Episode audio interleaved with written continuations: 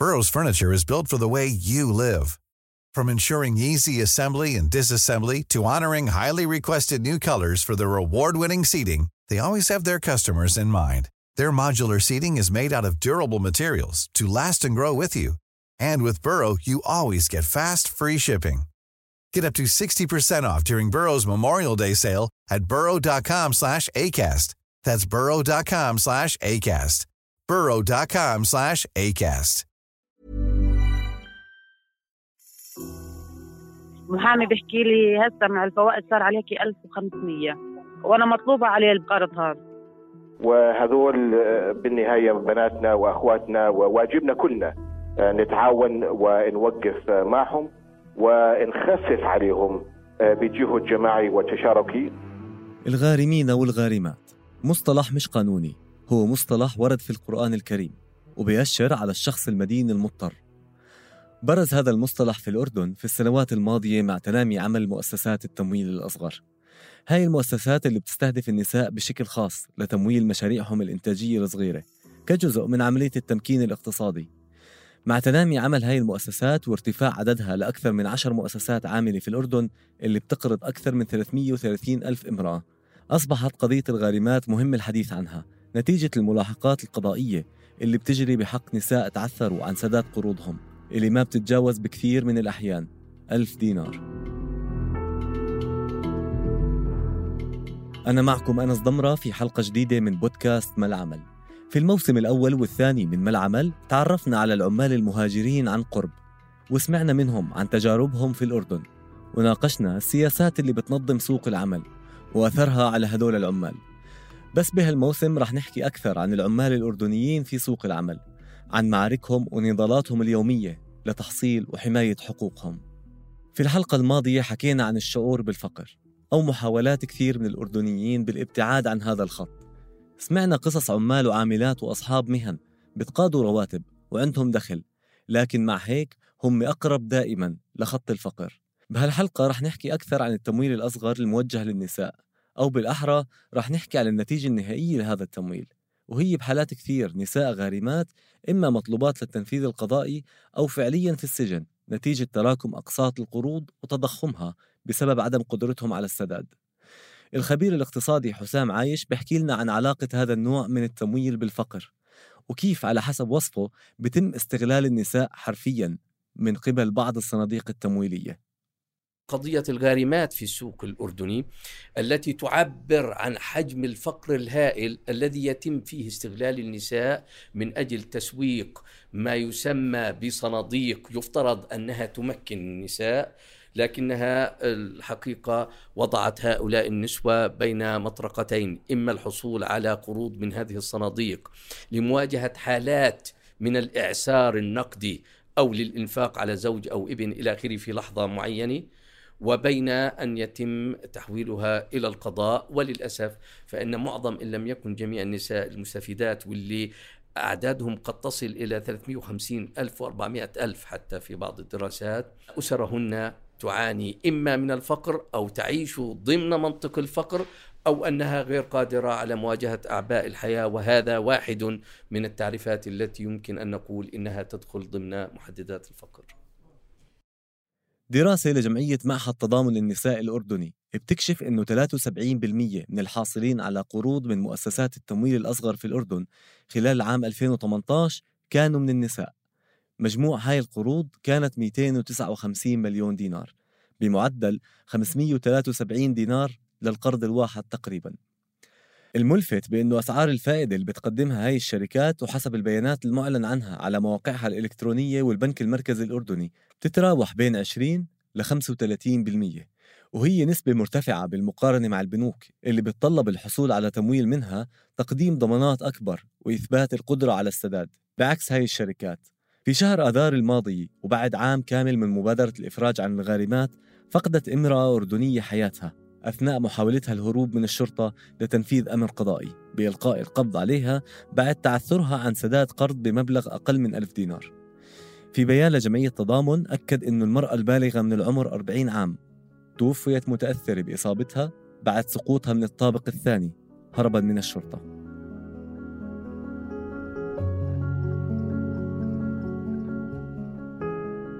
حسب دراسة معهد تضامن معظم النساء المستفيدات من مؤسسات التمويل الأصغر هم خارج العاصمة عمان. لهيك توجهت لمنطقة الأغوار المنطقة اللي بتشتغل فيها مزارعات بنظام المياومة بأجر يومي ما بوصل ببعض الأحيان لخمس دنانير. ظروف عمل صعبة خالية من أي شروط سلامة عامة. وهون تعرفت على صفية اللي مجموع دخلها الشهري في عملها في قطاع الزراعة ما بوصل ل 150 دينار شهريا في المواسم. بالرغم من إنها بتشتغل ضمن ظروف صعبة وساعات عمل طويلة. بناء على طلب صفية تم تغيير صوتها واسمها لإخفاء هويتها. في شغل بنطلع له من الخمسة ونص بنجيش إلا على الأربعة العصر. حسب طبيعة الشغل مثلا بصل بندورة القاط خيار ما حسب طبيعة الشغل. في أوقات شغل بنروح له الساعة 6 بنروح منه الساعة 2 وفي شغل بنروح له من الصبح بدري بنجي لآخر النهار حسب. صفية بتتحمل ظروف عمل شغلها لأنها بتحاول دائما تكون ملتزمة بسداد قروضها. صفية حاصلة على ثلاث قروض من ثلاث مؤسسات تمويل مختلفة. كل هاي القروض غايتها مساعدة العائلة مش لمشروع منزلي أو حتى شخصي إلها. علي أقساط اللهم صل على سيدنا محمد. بدفع إلى تمويلكم. 29 نقول أحكي 30 وفي بنك بحارتنا 48 وبدفع للمرأة قرض نشترك فيه أنا وأختي 125 يعني أنا بدفع منه 65 دينار. 142 دينار مجموع أقساط القروض الثلاث اللي بتسددهم صفية شهريا. سألتها إذا دخلها من عملها في القطاع الزراعي بكفي لسداد هاي الأقساط. والله اسمع أوقات أوقات بكفوا أوقات ما بكفوش بس الحمد لله يعني الواحد عادي يعني ربنا بيسرها ربنا بيسرها صفية كيف تقدر تاخذ قرض بدون ما يكون عندها مشروع؟ باعتبار مؤسسات التمويل الأصغر هدفها المعلن التمكين الاقتصادي للمرأة من خلال تمويل إنشاء مشاريع شخصية. ومتى أول مرة أخذت قرض؟ صفية حرفيا ما بتتذكر أول قرض أخذته. باعتبارها عميلة دائمة عند هاي المؤسسات. والله اسمع أنا مش متذكر بس أنا اللي بتذكره قبل ما يخلص القرض اللي بكون ماخذه الدفعتين برجع بجدد. أول ما بلشت أخذت من تمويلكو مش عارف كم أخذت 800 ولا شو. أخذت مثلا شغلات بيكون مثلا بدنا ندفع كهرباء علينا دين إيه، مثلا فاتورة مي. شغلات يعني بتكون الواحد له حاجة فيها. ومرة أخذناها كان في عندنا غرفة ضبطناها في مرة جب... يعني لا شغلات كثير ما بنحصل على الفرضي. بيسالوني بحكي لهم مثلا عندي مشروع في الدار إيه، يعني أنا في حاجة له مثلا بدي يعني هم بيعطوك قروض أحيانا ما بيدققوش عليك ما بيسألوا كوني أنا بعرفهم من زمان باخذ منهم. يعني ما بيدققوش علي في الأسئلة الاخير لأني أنا من زمان باخذ منهم. مع الشغل في القطاع الزراعي باعتباره قطاع موسمي والعمال والعاملات ممكن يمروا بفترات تعطل. سألت صفية عن التزامها بسداد القروض وإذا جربت التعثر في السداد مع هاي المؤسسات. آه ملتزمة. شيء أكيد غصب عنك بدك تلتزم. ما تقدر تلعب معهم. تتأخر عنهم ما بيشتكوا عليك على طول. الحمد لله لا عمرهم ما شكوا علي. إذا بدي أتأخر في أوقات ممكن أتأخر 10 أيام أسبوع. بكون بشتغل لسه ما اخذتش أجاري بس ما بتوصلش إنهم يشتكوا عليه ختام وهي أم عاملة. اشتركت في قرض لمساعدة صديقتها اللي كانت بأمس الحاجة لاحتياجات البيت الأساسية. أنا ما أخذته. لي في وحدة كانت يعني متضايقة ما كان عندهم أكل ولا إشي بالبيت مصروف واضطريت إنه آخذ لها 350 في هذاك الوقت كانت ختام تقدر تدفع قسط القرض من دخلها لكن بعد إصابتها وعدم قدرتها على العمل تعثرت عن السداد. دفعت أول دفعة والثاني هي قصرت بالدفع بس باسم القرض. قصرت ما معها تدفع الإمكانية يعني. هي مش معترفين بها صاحبين البنك. بحكي انت الكفيلة وانت العميلة. أنا بشتغلش عشان كان عندي شعب في الحوض وما بقدر أشتغل. وزي كثير من الأردنيات ختام الآن تحولت لمطلوبة.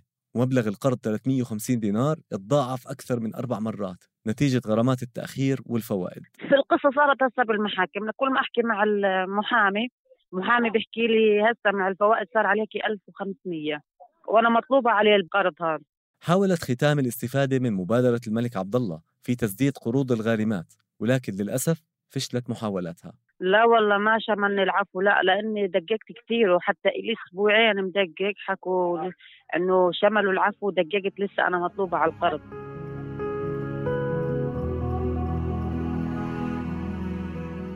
قضية آه، الغارمات من آه، بناتنا وأخواتنا اللي بيواجهوا ظروف آه، مالية صعبة. اللي بيميزنا بالأردن إن بلد النخوة والفزعة وإحنا دائما نوقف مع بعض وهذول بالنهاية بناتنا وأخواتنا وواجبنا كلنا نتعاون ونوقف معهم ونخفف عليهم بجهد جماعي وتشاركي. فسأكون أول الداعمين فورا بهذا الجهد. للمساهمة في مساعدة بناتنا وأخواتنا الغارمات. الملك عبد الله الثاني وخلال اتصال هاتفي في برنامج يسعد صباحك اللي يبث على شاشة التلفزيون الأردني أعلن عن مبادرة لتسديد ديون الغارمات.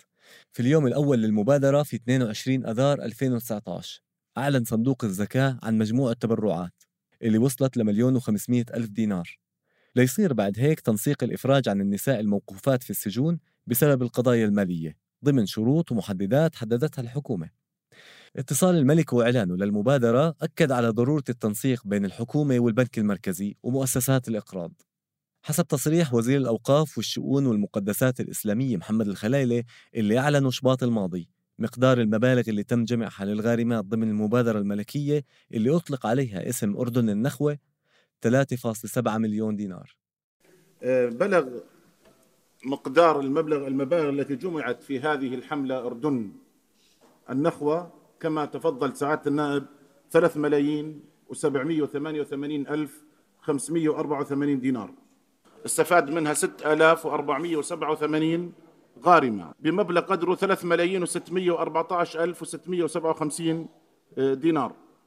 كما هو مبين في الإحصائية المرفقة في الجواب يقوم صندوق الزكاة دائما باعتماد الغارمات ممن تنطبق عليهم الأسس والشروط المذكورة بعد التدقيق حسب الأصول بغض النظر عن الجهة الدائنة ويتم الدفع عنهن عن هذه الغارمات أو عن أولئك الغارمات آه، بموجب شك مالي لمعالي وزير العدل أمانات التنفيذ القضائي واستلام كف الطلب عن كل غارمة من المحاكم آه، صاحبة الاختصاص.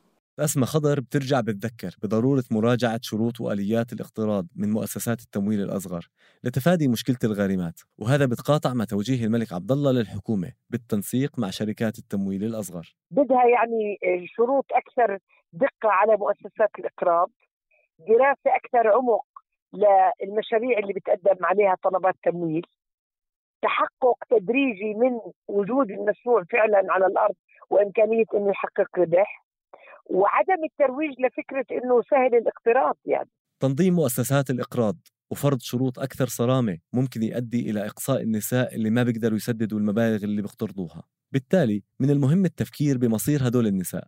كيف ممكن يتم توفير بدائل لهم ما تعرضهم للخطر لكن بنفس الوقت ترفع من المستوى المعيشي تبعهم أو على الأقل توفر لهم حلول مادية.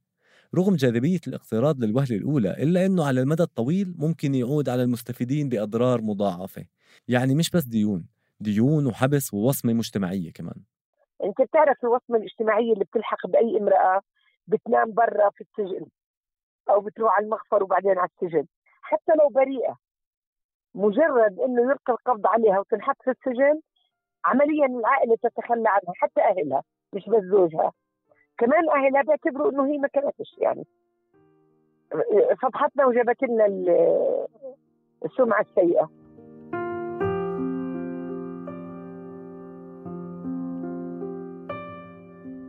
اليوم مع جائحة كورونا في نساء كثير تضررت مشاريعهم المنزلية نتيجة حظر التجوال والإجراءات الوقائية المشددة اللي اتخذتها الحكومة.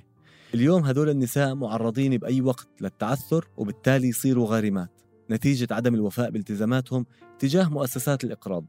وهي مش دعوة لوقف تمويل النساء خاصة إنه مش كل تجارب هاي الشركات كانت نهايتها غارمات.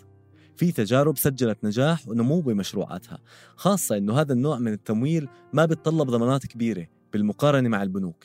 بس بنفس الوقت سهولة الحصول على التمويل حتى بدون ما يكون في مشروع على الأرض وبدون التأكد من قبل الشركة الممولة من وجود المشروع بعد الحصول على التمويل.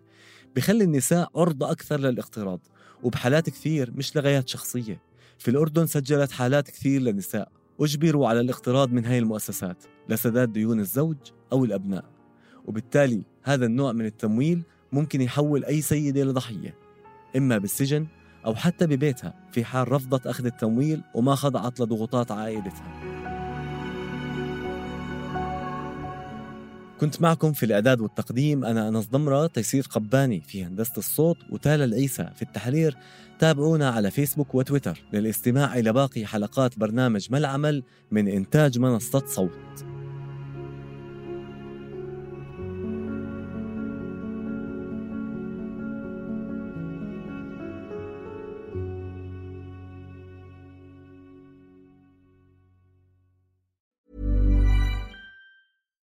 Deserves the best, and there's no better place to shop for Mother's Day than Whole Foods Market. They're your destination for unbeatable savings, from premium gifts to show-stopping flowers and irresistible desserts. Start by saving 33% with Prime on all body care and candles. Then get a 15-stem bunch of tulips for just $9.99 each with Prime. Round out Mom's menu with festive rosé, irresistible berry chantilly cake, and more special treats. Come celebrate Mother's Day at Whole Foods Market.